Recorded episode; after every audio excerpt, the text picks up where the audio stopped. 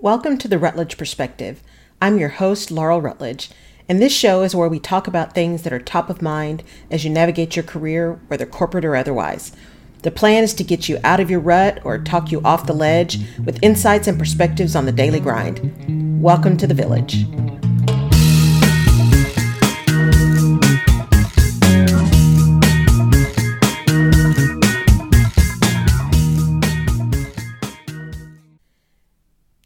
Episode of the Rutledge Perspective deals with the issue of investing in yourself and how we do that or how we don't do that and what the ramifications are. My friend Kendall Wright, who's the founder and CEO of IntelliKey Training and Development, posted a quote on social media a few months ago. And the quote was Your prior level of investment in skill development is either paying dividends or creating liabilities for you today. Now, when I read that quote, I was looking into courses to get some CEUs, and I was also looking at some certifications and language immersion courses, several things I wanted to pursue. I'd been stewing and fussing over my search because I realized over the last 10 years, I'd given so much of myself to my organization and to others that I had invested very little in my own development beyond on the job. Now, on the job is really great training. However, there's a lot to be said about getting information and gathering learning outside of where you go to work every day.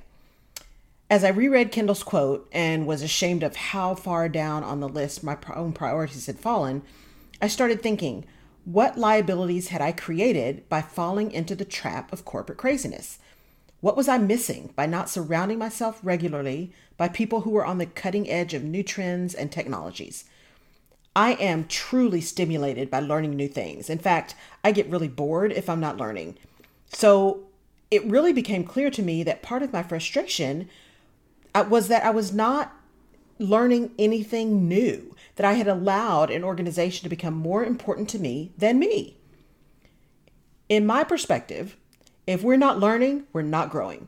If we're not growing, we are stagnating. And if we're stagnating, we're dying. What fascinated me most about this quote from Kendall was its breadth. Skills can mean anything. Yes, leadership skills, communication skills, all those things we think about from a leadership and development and corporate perspective, but it can also be language skills. It can be something that just makes you happy or gives you balance, like music or yoga or archery. Um, as Merriam Webster defines it, a skill is simply a learned power of doing something competently, a developed aptitude or ability. So, what does this mean for you? Well, most companies have some sort of tuition reimbursement or training program. Good companies want to invest in their employees' development. Now, that investment is usually tied to development that will have a direct impact on your job performance and upward mobility within the organization. Programs like these are valuable, and you should take advantage of them if they're offered. But this is not the only kind of development you should pursue. So, my question to you is Are you willing to invest in your own development even if the company isn't? Your answer to that is really important. Those things for which you answer yes indicate what is driving you and what your true calling is. Your development must be important enough to you that you're willing to invest when no one else will.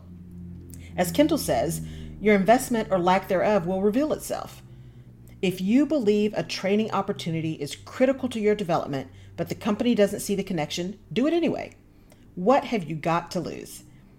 If you don't use what you've learned in your current organization, then you can use it in your next one, or maybe even in your own company. Remember, time is also an investment. So if you can't get monetary support, maybe you can negotiate a flexible schedule. Or, better yet, and you know who you are, maybe you can start working normal hours instead of the outlandish schedule you keep so you actually have time to do the things that advance you. Just the thought. So, as I sit in this amazing little coffee shop in Houston, Texas, I ask you, what is your purpose? What investment are you making in you to fulfill that purpose? As a leader, what are you doing to keep your skills sharp? As an individual, when was the last time you learned something new just because you wanted to? Because learning that thing made your heart happy and your soul sing. Here's a hint if you don't have ready answers to these questions, it's time to reevaluate your investment strategy. If, like me, Kendall's insight made you realize you are running a deficit in your personal development account and you want to do something about it? Let's chat. Hit me up on LinkedIn or schedule a call with me on my website, laurelrutledge.com. Let's get you back on your list of priorities. You have been listening to the Rutledge Perspective. Thank you for tuning in.